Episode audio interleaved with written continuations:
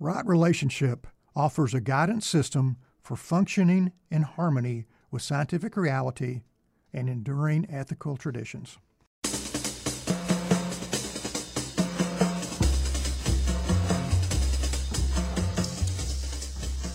Welcome to Hill Country Institute Live, the program that brings you together with Christian leaders who are working on the issues we face today. I'm Larry Linenschmidt, your host, and I'm absolutely delighted that you're with us. Our special guest today is Peter Brown. Peter is the author of Right Relationship Building a Whole Earth Economy. And as we deal with the question of how Christians take care of the environment, become stewards of God's good creation, we'll have a lot to think about today as we consider these issues together. So, thank you again for joining us. Uh, stay with us. Uh, we invite you to visit our website, hillcountryinstitute.org. We'll have podcasts of past programs there on topics including faith and work, science and art, fighting human trafficking, the spiritual formation of C.S. Lewis, and much more. Some of our guests have included Dan Davis, Andy Crouch, John Burke, Mayor Ivy Taylor, Mayor Ivy Taylor of San Antonio, and Jeff Van Duzer on faith and business. We've had many other leaders in a wide variety of aspects in faith and culture. We also have audio and video from our past conferences, conferences and seminars on faith, science, art, and the works of C.S. Lewis. Our radio programs are also available on your podcast app as Hill Country Institute Live. The program is supported by donations, and you can donate to support this program at hillcountryinstitute.org. Visit hillcountryinstitute.org uh, for both the programs and contact us at 512 680 7993 if you would like to donate. Peter Brown, our guest today, uh, teaches at McGill University in Montreal, Quebec. Uh, he's written several books, including Right Relationship Building a Whole Earth Economy. He also leads programs called the Economics for the Anthropocene, Regrounding the Human Earth Relationship, which is a partnership between McGill, the University of Vermont, the University of Vermont, and York University. And about 35 graduate students are being educated in the foundations of ecological economics, which we'll be talking about today. Peter Brown, welcome to Hill Country Institute Live. Thank you for being with us today. It's a great pleasure. Thank you for inviting me. Peter, what, what led to your interest in the environmental issues that we face today and, and your career path, uh, becoming a professor, teaching about economics and environment and how they relate to each other? Yeah. Um, I had, my, my, my, father was a um, a professor uh, and chaplain at Union College, and um, we he, he, the the, the college gave us a house to live in, and behind our house was a college arboretum.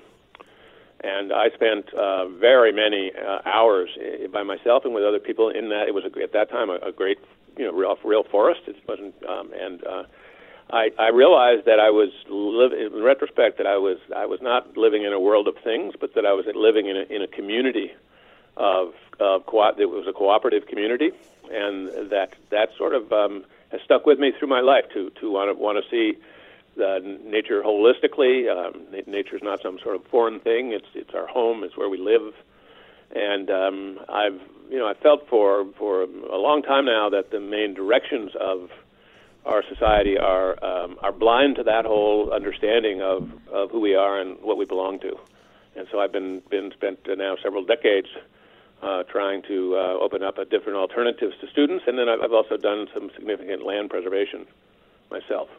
Yes, that's a that's exciting. You're you're involved really in, in two ways. You're you're you're doing your thing, taking care of. Uh, it sounds like creeks, lakes, and some some forest area, but right. you're mm-hmm. yeah you're also a, pro- a, professor at McGill University, and it's in Montreal, isn't it? Yeah, it's a, it's a great great place to live, and I'm re- really uh, fortunate to live here. A very very cosmopolitan uh, city, and and uh, you know, I'm very happy here. Oh, I, have I've only visited Montreal once uh, on business several years ago, and I, I, really enjoyed it. It's a beautiful place. It was the fall, and the leaves were just amazing. And there's that European feel. Uh, I've read that it's one of the most European cities in North America. Whether, yeah, that's what Chamber of Commerce wants to tell us all, anyway, right? So I guess it's true. I guess that was uh, that was my impression. Well, you you have appointments in, in several departments. You're in the School of the Environment. You're in the Department of Geography. You're in Natural Resources. Uh, so you're you're thinking multi in a multidiscipline approach. So what what do you think it's important for your students to to learn about economics and the environment and how the two interact? Yeah. Um, well, a lot of my motivation comes from my misgivings ab- about uh, mainstream economics and how it's taught. And you know, it, uh, in the in the courses here at McGill that are offered in economics up by me, you know, we the, the sort of standard model is offered that the that the economy is a is a is a circular flow of, of goods and services, um, and it could go from you know around and around, and uh, and that this this uh, circle, as it's imagined, isn't connected to anything else. Um, it's a it's a it's an abstract way of, of thinking about what the economy is, but the uh, this is, is one of the elements I think that's produced the a number of the, the ongoing tragedy, basically, of of, um, of our planet at this point, because it, the the actual economy itself, of course, is uh, fully embedded in biophysical processes, right? And so it's, it's the neglect of those properties, or even the exiling of those of that way of thinking, uh, makes us think that the the economy can expand or or you know keep on expanding uh, indefinitely. And um, in one, of the consequences of that expansion has been the the current uh, COVID um, uh, epidemic uh, from which we're all uh, in suffering one way or another right now. Um, that we we think of the of the earth uh, in when we're thinking in an economic manner of, of as something that we can um, basically uh, take take from it what we wish and uh, we can we can expand into into the jungle. We can expand expand into the Arctic and so forth. And that this this is also this is all good stuff. You know, it's, it's progress. It's more GDP and so forth. But that this way of thinking is not directly uh, confronting uh, the limitations that, that, that nature has, but but also the, the powers that nature has when once perturbed um, can um, you know it, it, things like the, the the COVID epidemic are are facilitated by by the the current economic model of of um, you know extensive air travel and and um, uh, you know the the whole globalization movement um, has has become you know but kind of a waking up now to the fact that this is a very very uh, tricky uh, bunch of, of things that we've done. And the current teaching of economics is doesn't really. Uh, I'm not saying everywhere. I don't know what's taught everywhere, but in general, does not recognize those uh, constraints and concerns. Yeah. So I'm trying to get my students to, to think more broadly, to be educated in in both in cosmology, to be but to be also educated in biology or in, in uh, to be able to do uh, systems modeling for, for energy and th- things like that. I, I really want a, and I've gotten, been fortunate to get really high quality students who are, are uh, crave a, a, a broad framework and want to want to, uh, you know, they're very open minded and uh, so we're going forward in, in our society and in our, on our planet. You know, we, we really need people who can think uh, holistically, but also have a, a strong uh, ethical um, element to their personality and to their work. You know that we're we're caring for something here that's a that's a gift, right? That that we're none of us made the earth, none, none of us made ourselves in a sense, right? Uh, we're all born, and nobody asked to be born. Mm-hmm. Um, so it's um, I want to have both highly educated and uh, you know um, people people capable of, of great mathematical sophistication. It's great, fine with me. But but also um, the the sense that we're we're um, we're stewards in in of, of, a, of a vast and and beautiful thing, our our planet. Yes. Yeah, absolutely. That stewardship idea really needs to, to permeate uh, all of our thought. I know I'm thinking back to the economics courses I took at the University of Texas, and and and I literally recall nothing, zero, nada, about the uh, interplay of economics and, and natural resources. Mm-hmm. Uh, a lot of lot of statistics, a lot of uh, thought about uh, macro, mic, macro, macro demand, how it worked, what uh, what was good for the economy, what stimulated jobs, but uh, nothing about the impact on the environment. So, um, or the interaction with the environment. So I think I, I, I, another thing usually uh, missing from these economics courses. I mean, not again in every case, but is our concerns about justice among humans. Right? I mean, what what's how do, how do we think about who should get you know what what what uh, percentage uh, or what portion of of the goods that are produced by uh, a modern economy and and in the uh, many many countries and unfortunately I think states is one of these that's you know that there's not much attention paid to, to fairness in distribution. Yeah. Well, and your and your work with students uh, also goes into to two other programs. You're you're you're training people through a couple of programs called Economics for the Anthropocene and Leadership for the uh, Ecozoic. Uh, would you t- tell us a little bit about uh, what you're doing there, how that might be different from typical college classroom preparation? Yeah, sure. Thank you. Um, well, the uh, economics for, for the Anthropocene was a program funded actually by the Canadian government. Um, we've been operating it for about six years, and it, we're coming to the end with some, some of the students that, are, that have enrolled. Um, but the, the main idea there is, is that we try to grasp in the title is that, that economics for the Anthropocene mean, mean call attention to the fact that that the, the Anthropocene. Let me define that word first. I think it'll work better. Anthropocene is, is a way of a phrase or a word meant to, meant to um, refer to basically the human takeover of the planet. Right, that humans are now virtually everywhere on the surface of the planet and in the oceans and so forth. We're, we've changed um, the biogeochemistry of the planet. We're now massive movers of, of earth and um, water and so forth. And so the Anthropocene refers to is, is, a, is a word now that's gotten widely accepted for, for that era when, when it's the, the, the age of man. And so economics for the Anthropocene, we came up with that title uh, to point out that well, we have an economic system that was really, if you know anything about the history of economics, was was designed uh, a very long time ago, and has had not many changes that that take into account the impact on the earth ever since. So the economics for the Anthropocene says we really need to build a new economic model, a new economic system, and a new economics uh, ethic, right, to um, to be responsible citizens in the era um, in, in the era of man. And then that has a subtitle to it called, um, says, um, um, Regrounding the Human Earth Relationship, because we, we think that the, the, the current model, as we talked about a, couple, a few minutes ago, doesn't see uh, our humans or doesn't see and doesn't see the economic system as attached to the earth, right? So, so in, in the case of um, let's say uh, Aboriginal or First Nations peoples, that that's that attachment that's deep in, in their culture and in, in their self understanding. But in our case, you know, we, we think of ourselves as pro, you know, kind of um, floating free of, of, of that. We don't we don't our culture doesn't cultivate a strong sense of, of being embedded in nature and responsible to nature. So that that's something we can we can learn a lot from from let's say in, in Canada people we refer to as First Nations are um, so much wiser than we are in so many ways.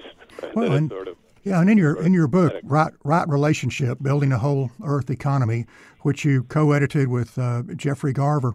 And uh, mm-hmm. by the way, folks, I'd, I'd, really recommend this this book to further develop the thoughts that Peter's bringing out today. That's right relationship, building a whole Earth economy. Uh, you you talk a great deal about respect and the and the and the First Nations people and how they had respect for each other, respect for the life, uh, respect they lived, respect for the earth. Uh, you know, we're as as Christians, we we see the earth as God's creation. So, but we we are called to be stewards of it, and stewardship requires a respect for all of life and how we interact with other people, how we interact with other parts of the biosphere.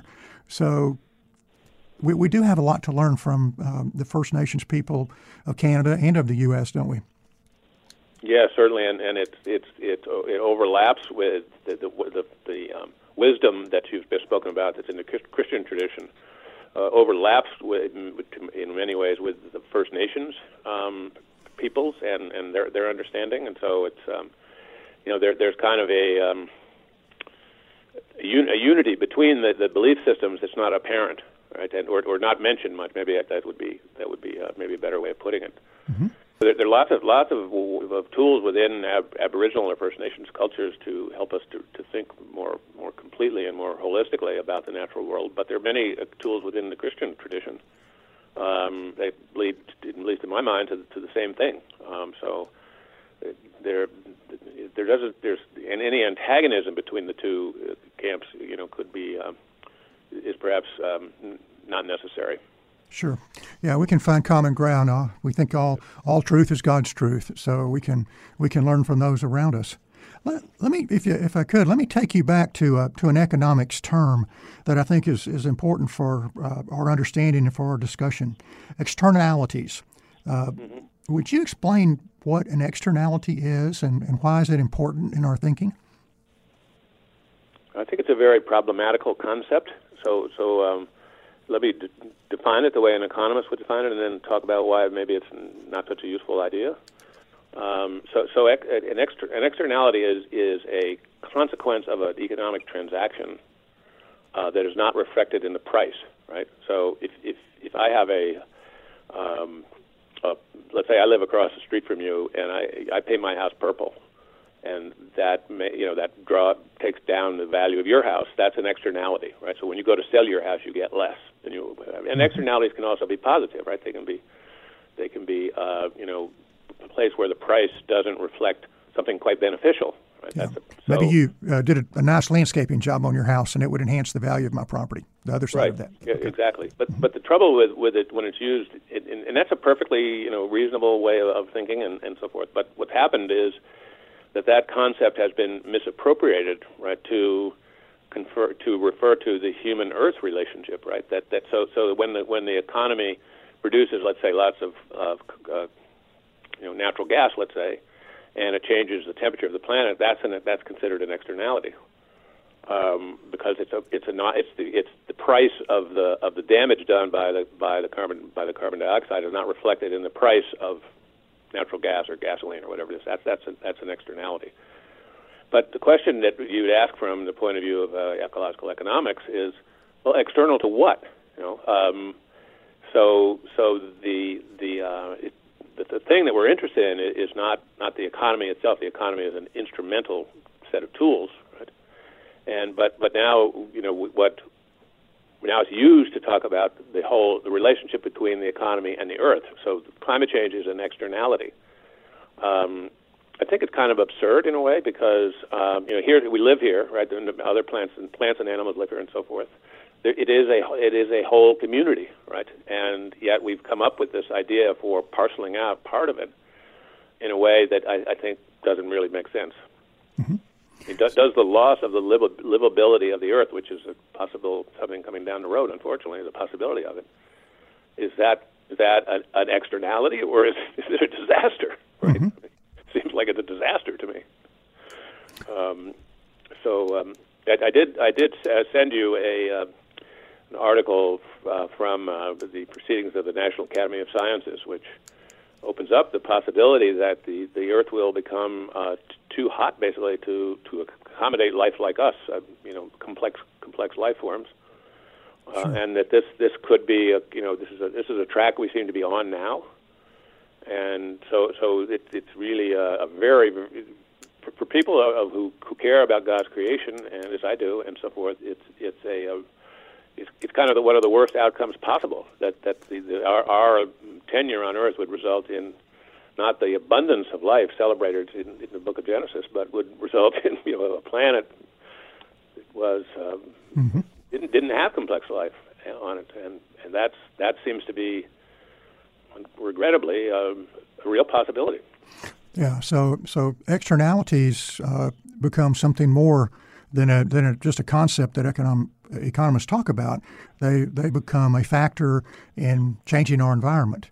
And although climate change is one, uh, there's there there are many other things: uh, oil and gas spills and, and pipeline leaks, uh, air pollution. You know, a third, a third, at least a third of Americans had over 100 days of uh, low air quality last year. And the only reason it's only a third is that the whole of the states are, are not measured. So uh, it's a it, how do we build in pricing, or is a pricing model the right way to go? Is there something more that needs to be done to, in a sense, clean up those externalities? Mm-hmm. Yeah, just uh, I'll get to that in just a minute. But there's an- another thing that, that is that is we, we should now, particularly in this particular week we're talking about, is another um, side effect or externalities of the economic process are, is pandemics. Right? These are these are um, mentioned and predicted in, in the uh, international in the um, IPCC reports, the um, International Panel on Climate Change, um, and now now this one's coming. It's, it's obviously a, a real disaster, mm-hmm. but it's a it's a side effect of of a, an economy that's bent on on um, growth uh, under under any circumstances. So so we the uh, what the strains of viruses come come from uh, the fact that that many of the ecosystems of the earth have been very substantially perturbed, and the these these um, disease, new diseases um, you know evolve as a result of those changes, and then they spread in around the globe, but both due to natural processes, but they're also spread around the globe by by air travel. Right, so um, you know th- this is um, highly regrettable. And I think it's, it's it, I mean within the, the discipline of economics, I think the idea of externality makes makes sense, but it doesn't it doesn't make sense as a way of thinking about the human Earth relationship. Hmm. Yeah. So, so what would be are side effects a good term then instead of externalities? And how do we? Yeah, or un- unwanted consequences, and because you know not all externalities are are bad, right? They're they're uh, the example we just gave. If I if I fix my house up nicely and it makes your house worth more, then fine. You know that's not that's not a bad thing. It's just sure. an externality. Thank you very much. Yeah. yeah. Um, but how? Well, okay. Let's let's let's leave that for a second and let's move to a couple of other thoughts. As a Quaker, uh, there's a sense of, of the value of people and, and peacefulness and, and living your lives. And, and just based on what we've talked about so far, it's clear that uh, this, this sense of wholeness is, is very important in, in your way of thought. So uh, there, there's so much to be proud of in, in the way that the, the, Quakers led the fight to end slavery in the United Kingdom, in the U.S. Um, and how does how does that legacy impact you as, as you're thinking about economics and, and these environmental issues that we're discussing? Um, well, one of the one of the um, sort of hallmarks of Quakerism and being a Quaker is is, is plain speaking, and um, we, uh, you know, Jeff and I, Jeff Garver and I, Jeff Garver, Garver, by the way, is just a fantastic person, super smart, and you know, he's he's leading a one of within one of these projects. He's leading a, an effort to rethink uh, the human Earth relationship in terms of property law. Mm-hmm. Um, but but the um, just lost the thread here just for a second. Um, oh, but yes. Yeah, so so one of the things that I, I think um, motiv- motivated us to write the book is is the is the sense that the language and and the policies of, of economics are are in, in some ways they're misleading, right? They they it, they aren't telling the truth about how you know how we should live. That we should increase consumption, right? There's not there's not for some people for sure, but in general, you know, we're at a, a place now where we we don't need to increase consumption, but we keep doing it. Part in part because you know we don't know what else to do. That's that's the only theory out there. So we we wrote right relationship in an attempt to, in a very common sense, at a very common sense level, to talk about what economics should be about. So we, we had in the book the, the five five questions that current economic system can't answer, or maybe it's four questions anyway. But there are certain questions that current theory can't answer, but um, you know which we're as human responsible humans we're required to answer. And so we're we're I mean in a way it's a um, goes back to the to the to the Quaker uh, belief that you know that the only way to be uh, to speak is to speak clearly and directly, even even if that is not welcome at the time. Well, that's that's the history. I think uh, Quakers led the charge. We think of Wilberforce, but um, as I've learned from your book, uh, the, the Quakers were very involved, and Quakers could not be part of the Parliament in England because it was limited to Church of England me- members at that time.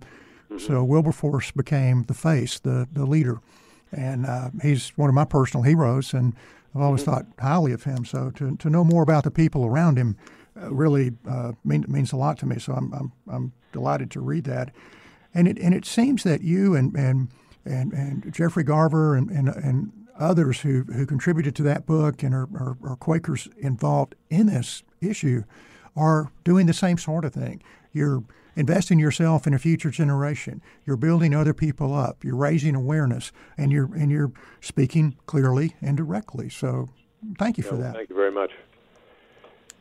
Yeah. Yeah, there's, there's one thing that, that that's I think instructive, just as we think about massive social change, such as the the abandonment of slavery. What was there certainly was a, a very important. The Quakers in, in the UK were very very influential in that, and and then also there were the abolitionists in in, in the U.S. of course. and They they were very important figures and very brave and and put up with with a lot of um, stuff that was was never you know that was unpleasant. Mm-hmm. But there was also an economic uh, shift going on at about the same time, which was had to do with the value of, of cotton, I think. And it's the two of them coming sort of together that made that made the sudden change possible, right? So I think it's looking back over that and other other things. It's very important that there be this kind of moral leadership?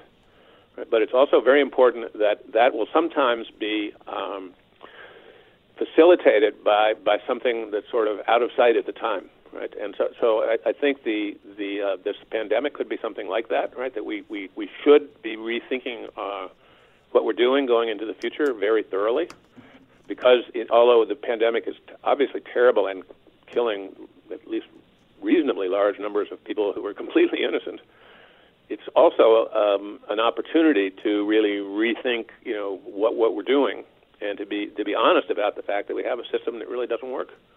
So it's time for a brief break. We invite you to visit our website, hillcountryinstitute.org, to listen to our past programs. Uh, they're also available on your podcast app as Hill Country Institute Live. We ask for your help in supporting the program financially. Radio stations have this funny habit of wanting to be paid for the airtime. So please visit hillcountryinstitute.org to make donations and let us know if you'd like to sponsor this program on your local radio station. You can also reach us at 512 680 7993. That's 512 680 7993. Or you can donate online at hillcountryinstitute.org. We'll be right back with more of Hill Country Institute Live.